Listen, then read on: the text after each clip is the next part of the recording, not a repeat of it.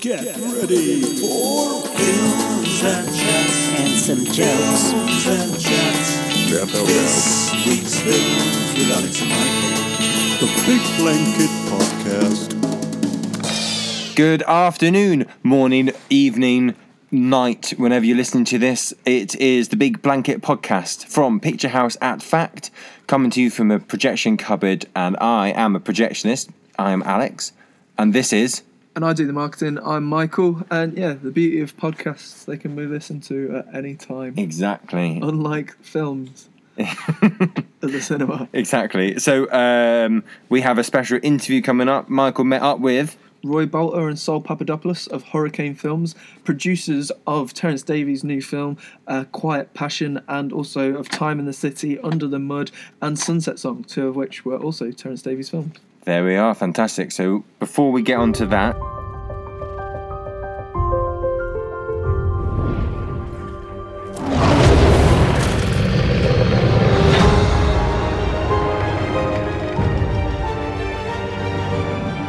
Papa? Belle, you must leave here. This castle is alive. Who's there? Do you wish to take your father's place? Come into the light.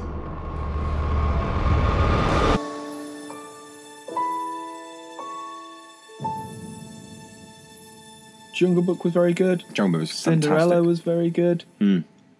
How was Beauty and the Beast? Okay, Beauty and the Beast. I absolutely loved it. It was a a film full of nostalgia for me. It was um, it was this kind of flamboyant, uh, gorgeous film, um, but also it kind of adds a lot more stuff as well. It's about it's um, it's something ridiculous, like something like forty odd minutes extra, longer than the So original. yeah, I had they added uh, musicals, uh, songs from yeah. musical to it. There's three more songs in it, uh, and they're all cracking. Uh, one of our managers here, Dom, he hasn't actually seen the original one, so he wasn't that kind of fussed about watching this. But cleaning the screen, you kind of hear the soundtrack, and one of the songs, uh, Evermore, was on it, and he was like, "That sounds great. I want to go see this film now because of that one song, which is like Oh, a new wow. one." Uh, and he went to see it, and and he loved it. Um, I think, I mean, there are some of the performances are either over the top Yeah. or maybe slightly wooden or or something like that. But the kind of there's a whole joie de vivre about the film. Uh, you know, I'm a massive fan of the original, so there's a there is like this like I said, there's this massive nostalgia trip with Yeah. it, and so when you know that Be Our Guest is coming up, like. I felt so excited to see it, and it Yeah. didn't disappoint. It's just beautiful and fantastic. And Ewan McGregor's Lumiere has a wonderfully French accent. Yeah, his, but- his his wife's French. I hear that's why Yeah. that's why he uh, kind of felt he was able to do this impression. Well, apparently he had to re-record all his voices because when he, he first did it, he said he sounded Mexican. oh no! so he had to go back and re-record everything. wow. But um, it but like you can forgive all that stuff. You can forgive that. Um, you know, Emma, Emma Watson is is a is a classic Belle. I don't think necessarily her singing skills. I think it's like heavily Yeah. post um, produced. Yeah. But you can forgive all that stuff because it's, It's just a wonderful story, and the songs are just incredible. Like I think Gaston. Do you think they could have just played this over uh, over like a I don't know some like a, a Ken Loach film or something like that, and people would uh, think that this is the most beautiful and like you know Pe- Ken Loach films are always kind of grey and, and Yeah. sad and downtrodden. Like if, if it was this, would it just totally? If it had the music, would it make it absolutely beautiful? Yeah, like the mu- the music's incredible with with it and stuff like that. And and what was interesting, like well, Gaston is one of my favorite Disney songs. It's Yeah, it's I was one gonna say the uh, Luke Evans is um, he looks fantastic in this film, and uh, like to play uh, the, the vain character of Gaston well and still um, like and not just be a stupid looking animated character, but Yeah. actually bring that to reality with some kind of challenge. so so like, as I said, like th- there was a there's a extra like forty odd minutes on the original, and what they've done with that, they've kind of given a lot more backstory to Belle and her mother. and also a bit more kind of backstory to the Beast as well. And so the, it it kind of rounds out their characters a lot more as well. Mm. But what they do with Gaston, like Luke Evans, completely steals the show as Gaston.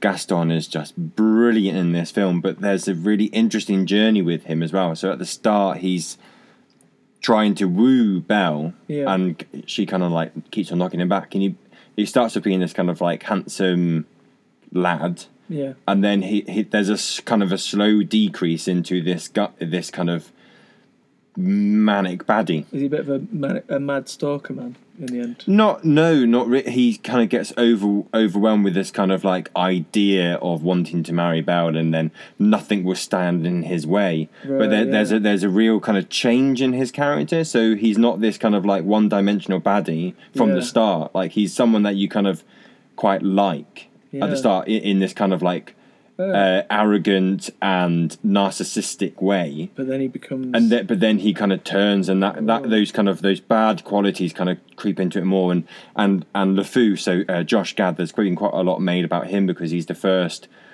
openly gay Disney character yeah, yeah. um, in it and LeFou's kind of like this kind of this the henchman and does whatever Gaston wants and all that stuff but then he sees this kind of beast emerging in Gaston and and, and doesn't like it and stuff like that and it's and so all Well, and all this like is really the, quite the, gay. The gay character thing, I think it. That I think that's just a gimmick.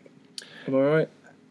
Uh, he- I mean, he's he's that's, open. that's like it's, he o- is, it's okay to be gay now. Yeah. So let's um like so let's let's use that for marketing purposes. Uh, yeah. I mean, some of he's, he- he's trying to market the film. I mean, I mean, he, his character is, is is gay and it's quite obviously gay. But you know, is it obviously gay because we've been told that he's gay? He doesn't have that much of a romantic storyline, so Yeah, it's quite yeah. hard to kind of say. But I think the fact that Disney have said this character is gay, Yeah, it's i- progre- is- it's is- is- is progressive. progressive, and I guess and, so, it's, and, and it's a stepping I- I- stone I was into just trying to give you better. a, a challenging question. Um, and secondly, secondly, so they got the um, they got all the plates and stuff like that, and and they've all got faces. have you seen the original? Like have like the the teapot has a face, right? Yeah, yeah, yeah, yeah. What? So how, why did they do that for this one? what? Did you make the film? Why, like so why if it's a you know with the um, Jungle Book they had like uh, the tiger had uh, it looked like a tiger. And, Yeah. like, Well, why no, Miss Potts still looks like a teapot, but the the kind of the the painted detail Hmm. on the china uh, becomes animated and becomes her face. Same same with Chip. Does everything have a face? Not everything. There's a nice moment where she um, Belle gets to the castle and picks up a hairbrush and is like, "Hello, what's your name?" And everyone else is like laughs because it's like it's. That's Just just, a hairbrush, yeah. so there's so there's like things, so there's things like that. So they, they kind of reference it, but so there's certain things that are alive and That's nice. um, and they and they kind of bring out some more characters. So like there's there's like a Duster which has a character who's like Lumiere's like wife or girlfriend or something. and, Ah, and hey, um, yeah, exactly. So a duster is Lumiere's girlfriend. Yeah, and she's, that's- and she's like very They- they I don't know French they- maidy. I guess They probably can't go near each other, I guess, because he's a fire and they'd set her on fire. yeah, although they don't play with that. Yeah. Um, okay, well, I interviewed uh, Sol Papadopoulos and Roy Boulter from Hurricane Films, and they uh, were very kind to give me a lot of time and uh, and speak to me about their new film, what it is, what it actually means to be a producer, and what they actually do to help get films made. Um, and they also, at the end, talk about their film, A Prayer Before Dawn, which is really interesting. So have a listen all the way, all the way to end and uh, enjoy. This is my letter to the world that never wrote to me. You are alone in your rebellion, Miss Dickinson.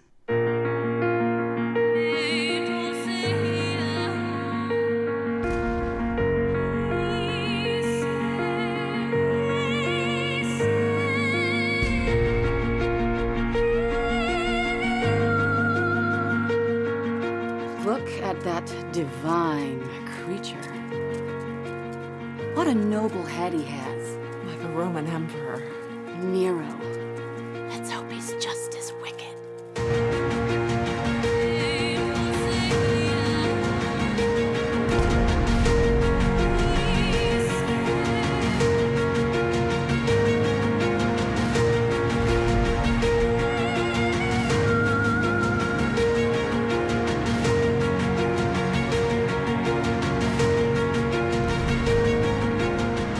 Miss Dickinson, what of you? What of me, sir? Will you not kneel and give yourself to God? No, sir, I will not kneel. How dare you conduct yourself in such a manner?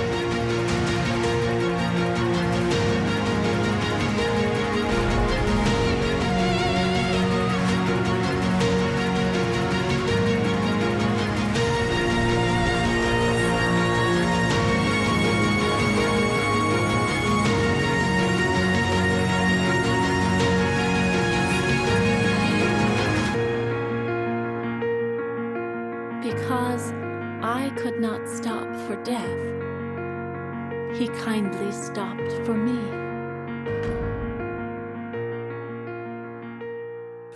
Hello, so I'm with Roy Boulter and Sol Papadopoulos, who are the producers from Hurricane and producing the new film A Quiet Passion by Terence Davies. How you doing, guys? Hello. Good afternoon. I've got a hot cup of tea in my hand. Life Yes. couldn't be better. Yeah, you've sorted me out with a very delicious prime coffee here. Only the freshest for our VIP visitors, Michael. So how are you doing today, guys? Good. We're in the throes of um, preparing for the Q&A and screening of Quiet Passion and the release of the film in the UK. Yes. Uh, it's also kind of been released at the same time in the US, a week apart. So there's quite a lot going on. Terence, as we speak, our director, is in New York. There was a screening last night at the JP Morgan Library in New York, and he did a Q and A. The JP Morgan Library are currently holding the world's largest exhibition of Emily Dickinson artifacts ever gathered in one place. So it's a kind of kudos screening, and um, Perfect. And we've and we've obviously got the, the gigantic screening on the 9th of April at Fact. absolutely, yeah. I'm Hometown screening is always a, a particular favourite, yeah. It was it was amazing with Sunset Song. Uh, just the house filled in no time at all. Like it was, it was such a brilliant event, and uh, we had Frank Cottrell Boyce uh, doing the Q and A last time, and he's doing this one as well. Correct. Yeah. So. Uh, one, one thing I'd really like to kind of talk to you both because I've never really spoken to producers of films before. Uh, well, I've spoken to Sol in a less uh, interviewee kind of situation, but could you kind of tell me wh- where did you guys start and how did you get into producing films? Uh, well, my background is television, uh, script writing. Sol's background is television documentary making. And we uh, were friends for a long time before those careers as well. We first met when Sol was taking photographs from my band, The Farm. Hmm. And the iconic image of the sheep in uh, Kickers is one of Sol's. So that was our first collaboration. Um, and at the time we set up Hurricane, I was uh, it was in the last days of Brookside, and I knew probably two years before Brookside was finishing that its time had come because the way Channel 4 were treating it. Mm. Sol was starting to do short films and interesting stuff, and we always said we'd like to work together, and that became that became Hurricane Films. Yeah, and then you produced Under the Mud.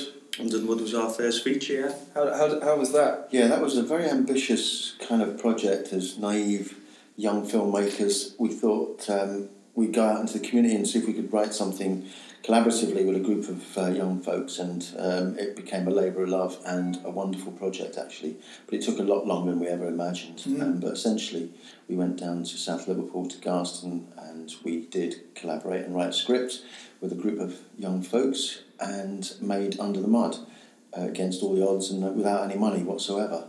Um, and we learned a lot by doing that, and it is kind of the only way to do things to get out there, roll your sleeves up, and you know put your wellies on and dive in basically. So we learnt an awful lot and things that we would have you know liked to have known. Mm. Yeah. And that we do know now. Well, that's the way I kind of think I go about everything. Is just yeah, trip over until you finally find something to catch on. Yeah, exactly. Yeah. And so then you uh, started a, a, re- a working relationship with Terence Davies. So how did that come around? Well, Hurricane was formed. Hurricane Films was formed in two thousand and one. So we've been around a little while, and we've made, been making some TV productions. Um, but we kind of caught the film bug by um, what what- how it came about was there was a Capital Culture year coming up, and the City Council, together with Northwest Vision and others, the BBC, put together a scheme for uh, the celebrations to include three low budget films, Mm. and we pitched for the films with uh, the idea of bringing Terence Davies back to Liverpool. He hadn't made a film in eight or nine years. We're big fans of his. You know, I think Distant Voices Still Lives and Long Day Closes are, would always be my top ten films of all Mm. time. So we um, we went about looking for Terence Davies and where was this missing man, Yeah. and um, trying to convince him to come back to Liverpool to make a film. How, how did you? I, I, I, you speak of a little. I still I've seen the DVD extras of, of Time in the City, and you speak a little bit of how, how you found him because you you photog- photographed his mother. A long time ago, when I was a portrait photographer, I, I took some photographs of him and his mother, and he'd remembered that, but that wasn't kind of the, the way No. in. The way in was actually um, sitting in the in the old bistro before it became the Pen Factory, the Everyman Bistro, and um, a, a friend of ours, I was talking about Terence Davies, a friend of ours said, "Oh, I've got his contact. Do you want it?" And we were like, Yeah. Yes, we do. and out of the blue, we made a call and told him all about the scheme and the idea of a low budget film and bringing him back to Liverpool. And he quickly said, No, I've made all my Liverpool films. so then we thought that was that. And then we sat on it for a week and then we rang him again. And he tells a story, I think, that he was being driven along the embankment in London listening to Peggy Lee's The Folks That Live on the Hill.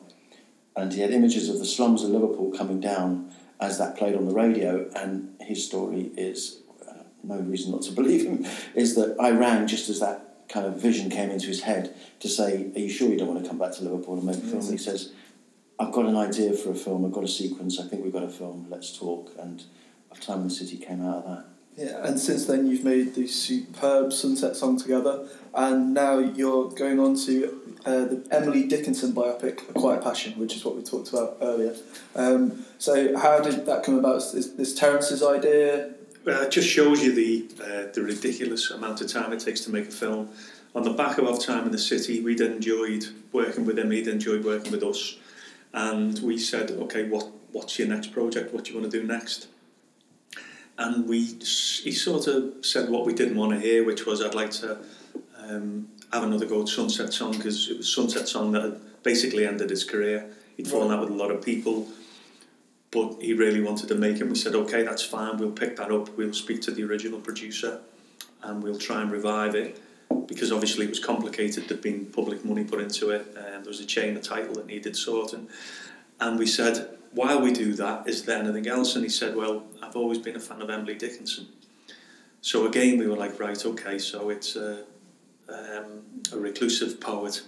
it's not exactly box office gold, but okay. So we raised some money got him to write the script, and meanwhile we we started um, working on Sunset Song, and at one point it was going to be a Quiet Passion, then Sunset Song, but Sunset Song actually picked up quite a bit of momentum when the BFI said they would fund it, so it actually gave us more time to develop um, a Quiet Passion, and I'll never forget the day the script arrived. It was Saturday morning.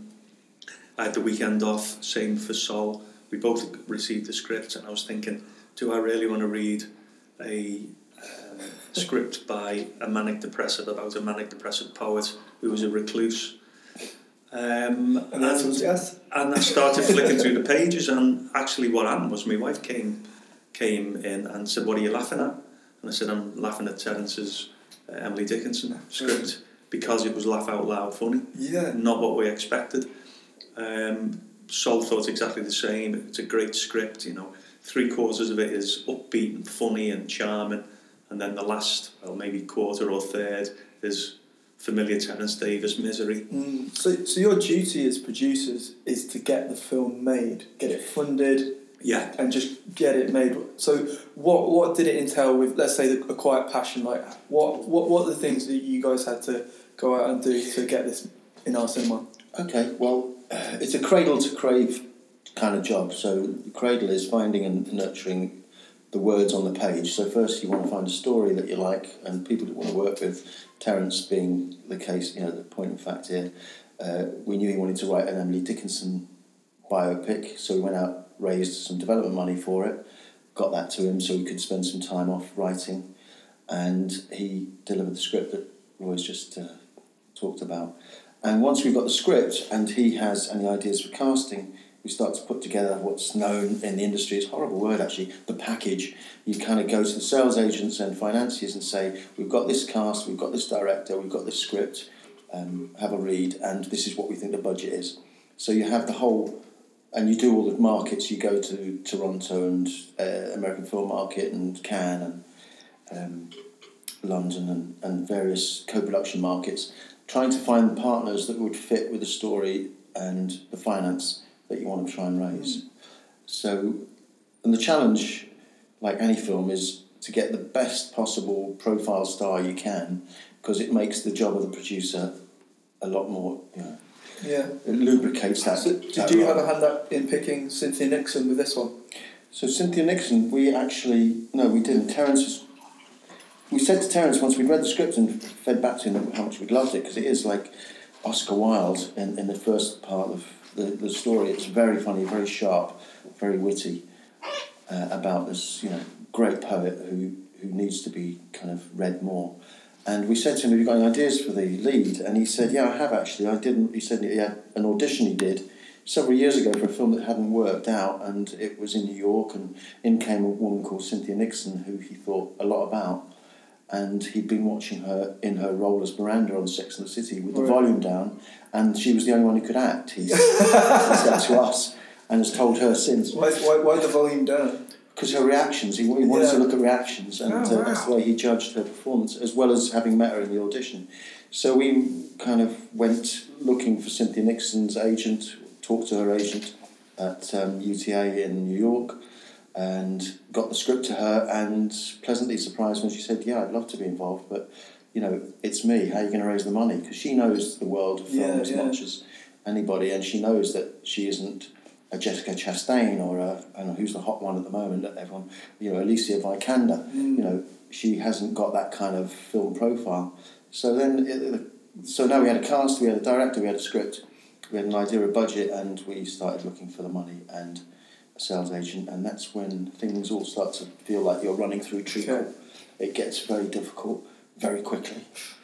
Uh, we took Terence over to, um, after the first draft, we took Terence over to Am- Amherst, uh, her hometown in uh, just outside Boston. So that um, that helped him write the second draft. We went to see some locations that we were going to use and eventually did use most of them. And then we were just, you know, we were just pounding the pavements looking for the finance. It was good that his lead had some recognition because it could have been an unknown. He Yeah. could have easily because he just he will not cast using um, established people. He won't cast with an aim to raise the money. He just Yeah. doesn't. He just casts for the role, which is the right thing to do. Yeah, artistically, yeah. But unfortunately, in this day and age, you cast to, to raise the money. Yeah. And we were told categorically if you get Jessica Chastain in the lead role, we will fund the film Wow. outright. That, so, but we can't tell Terence he can't have the woman, Yeah, the lead, yeah, yeah. lead uh, actress who he wants. Just doesn't work that way. So eventually we raised the finance. We, um, we had the choice between shooting solely in the United States or shooting partly in the United States and Belgium. And and there was a there was a UK shoot at one point. There was an option, but it really came to we couldn't decide between the two. We'd Mm. been over to see cast uh, and crew in both. Um, we'd found a new facility in New England that was absolutely brand new. We'd have been the first production in there. It was state of the art, biggest studio we'd ever seen. But it came down to the the uh, Belgians were offering. They've got a, a good tax rebate, and there was some local money as well. Not a lot, but enough to probably make a difference. And but it came down to personalities. The people in Belgium seemed to be ready to go. Mm. Uh, we made the decision on Friday. The office was up and running on Monday. We were over in Belgium, and it was. I think once we'd made the decision, we really quickly realised that we'd made the right decision because everything was just happening. Will you go with us to church, Miss Buffum?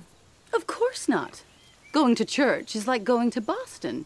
You only enjoy it after you've gotten home.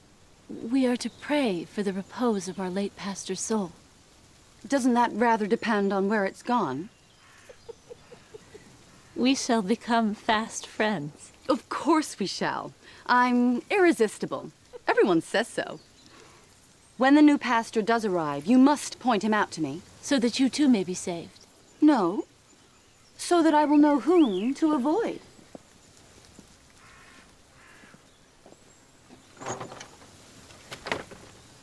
Don't enjoy your praying too much. It might become habit-forming. So we built, we literally built the house in, in Belgium. Yeah. Um, we went over all the measure, took all the measurements, took lots of photographs of their actual house because because it's a museum, Yeah. we couldn't shoot in there. I think probably if we'd have pushed it, they'd let us, but Mm. obviously it's too restrictive shooting in a real building, especially Yeah, one that's yeah. a museum. So our um, designer rebuilt that, designed and rebuilt the house on a soundstage in Belgium, and it, what's really odd is that the build, when you were on set, it had the atmosphere of the house, and I don't know Mm. how, because we'd been to the house. Actually, the production designer had never been to the house; he'd just seen photographs and Oh, really? measurements, and, you know, or really detailed photographs, right down to colour shades and you know holding up shade charts to walls and and. Uh, Yeah. In, in fact, at the moment, in the uh, new exhibition, how much of this is fiction? We've got a, a total remodel, a remake of Julian Assange's room in Oh, the. Um, is it the Chile, Chilean Colombian. Colombian Embassy. uh, embassy? Yeah, um, and it's spot for spot for the pictures, and you go in there, and it's just surreal. Like I can't, so imagine walking Mm. into a whole house remade by set would just be uh, like overwhelming. yeah, Is it Colombian? Bolivian? No. Bolivian, is it? Paraguayan. Don't know. It's Peruvian? That's terrible. It's South South American. South really, American embassy. really, I being the one from fact, I should be the one answering that question. Paraguay, maybe. Anyway, It was the it's one of those, Ecuadorian. Um, So yeah, th- I mean the Belgium experience was absolutely fantastic, and working with the Screen Flanders and the Flemish crew, and our co-producers Potemkino, uh, you know, who we want to work with again, was was a joy. And I remember, I think it was day four of the shoot, and we turned, uh, Terence turned around to me and Roy on the set and said, "This is the happiest I've been in forty Yeah. years of filmmaking." And we thought he must be on drugs, but he genuinely, genuinely, there wasn't a thing that kind of went wrong. Once we were up and shooting, it was just clockwork. It was fantastic. Which, which is a nice contrast to Sunset Song, which was utter misery probably throughout. Yeah, was, you yeah. know, great cast, great crew, but the the, the uh, circumstances behind the filming and for various technical reasons, it was an absolute nightmare. was that shot in Liechtenstein? It No. was Luxembourg, New Zealand for Scotland in the summer, and then Scotland. Okay. Uh, So it stretched a tight budget to the very limits, and stretched us as producers trying to put you know on the screen what Terence intended. Yeah. It stretched us as well. and everybody suffered. yeah. So, well, that's uh, we didn't we don't see that magic in the cinema. Um, what, what what I was going to say was that how do you pick these locations? Like, do you have someone that goes out? Do you guys go out and find these locations? Because if you're going off to the Netherlands, New Zealand, Boston, obviously it would seem very safe with Emmy Dixon that you go to Boston to do it. But then how do you find Belgium? Well, local local location scouts, lots of photographs.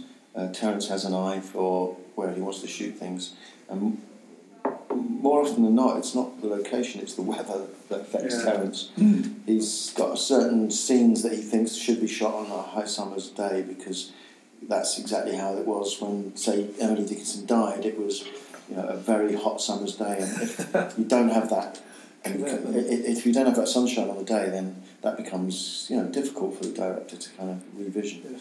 Um, so And, and this is why I want to talk to talk about um, a prayer at dawn. It's Prayer a Before prayer Dawn. before dawn. Sorry, Yeah. um, because there you uh, found a Thai prison. Yeah. yes, So, so yeah. the, do you want to tell us a bit So, about the well, story? And, usually location is to do with finance, so we got um, we managed to raise money in Belgium, so we shot in Belgium. Originally, we were only going to shoot um, interiors, but actually, because the shoot was going so well, the crew were great. Um, the line producer started suggesting other scenes, and the first AD was suggesting other scenes that we could shoot in Belgium. Hmm. That would save us time and money because it was cheaper to shoot in Belgium. We were showing Terence locations. It was difficult at times to, to convince him, but everything that we chose worked really well. So there was a lot more shot in Belgium than should have been.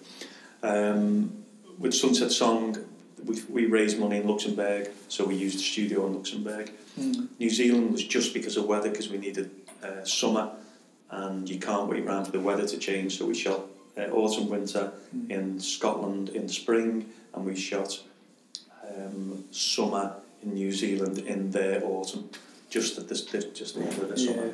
So that that influences that. But then obviously when you get to the, the, the territory, local scouts will come up with a series of images and we'll choose, or Terence will choose where he wants to shoot.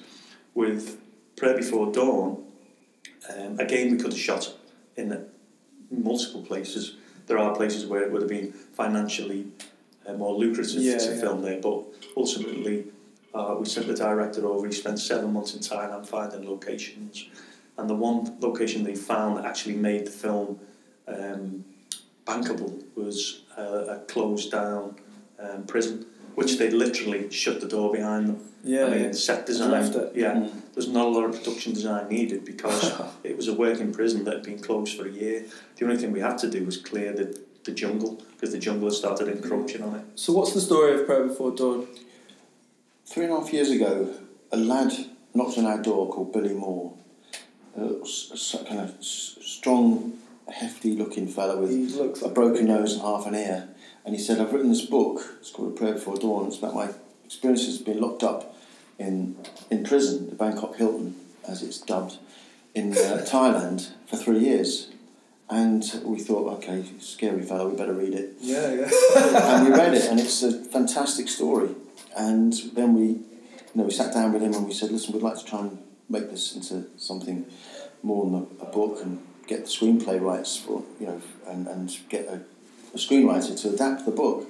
So then we went out looking um, to one of our mates, who's actually a great screenwriter, Nick Saltrese, to adapt the book, and got ourselves a script and started looking for a director. And it's the story, essentially, it's a redemption story set in a prison about a lad who goes astray and gets into all the wrong kind of world and drugs, etc., and then turns it all around Yeah, yeah. uh, in a very exotic backdrop, which is a prison in Thailand. Uh, and now he, he, he as a person, I think he's now stunt training for like likes of Ryan Gosling in Only God Forgives and things like that.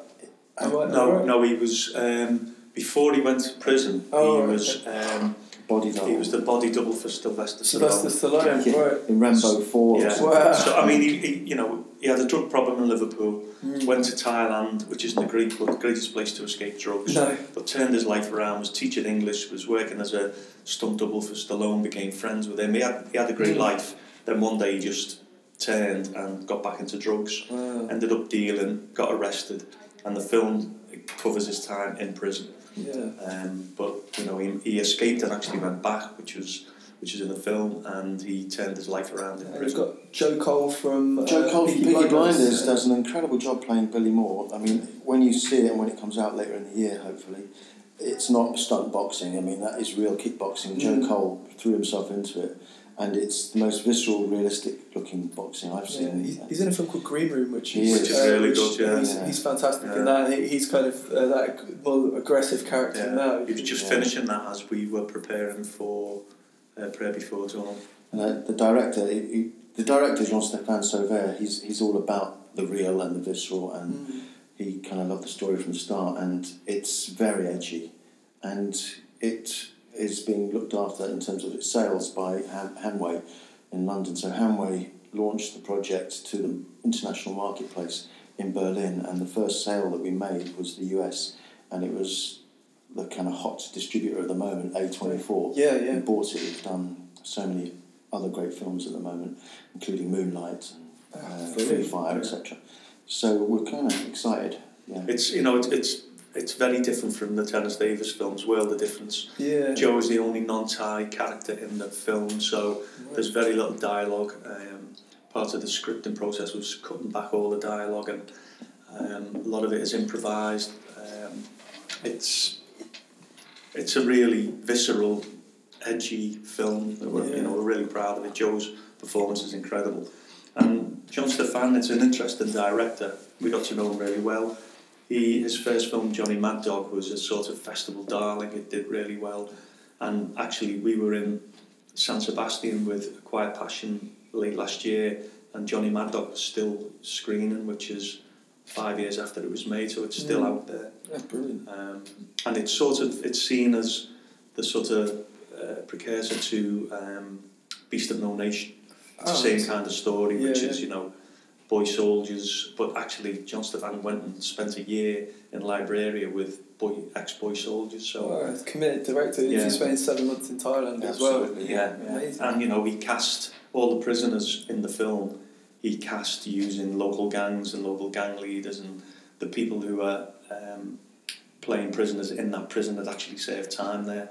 So it was, you know, he, he, They came back to be extras. Wow, that's and more. Yeah. So, uh, do you know what's uh, next for Terence Davies? Is, is it the Marvel action film that you've been hoping for? Well, he always we always say to him, "We'd love to do a comedy," when he, and then we say, "But I'd really like to see a Terence Davies chase film." He goes, "Well, two cars driving very slowly." we're, we're on a hiatus now. We've done three films back to back with him. Yeah. So uh, I think it was good for us to go out and do Prayer Before Dawn. We've got another um, a slate of films with mostly local writers because obviously we've got you know we've got friends who are television writers who really need to to uh, make feature films. So we've got five or six features who are by really successful TV writers making their first step into uh, into feature film. And it's sort of our USP that we've got great scripts. You know, with of all the years that we've been doing all those markets that Sol talked about, Berlin, Cannes, AFM, we've sort of got a reputation of being a decent production company because we can deal with Terence Davies, which frankly not a lot of producers can. And we're now sort of building a reputation of having good scripts. So we've got a few that we're really proud of, and you know, like, but ever, but as ever, it's raising the money. Yeah. Just need investors and yeah, and, finances. and stars and, and all Talking of to that. the wrong. Yeah. so hopefully our next film will be uh, triple word score written by Frank Cottrell Boyce, first time director Carl Hunter, and starring Bill Nighy. That's our that's our next Oh, one. you told me, yeah, yeah. And that will be shot on Merseyside, which will be our first film since Under the Mud in two thousand and three. So we'll be shooting a feature film for the first time here rather than jetting off all over the place. Yeah. It should be nice. Look forward to that. Well, thanks very much for talking to me, guys. Uh, this has been a lot of fun and really insightful. Cheers.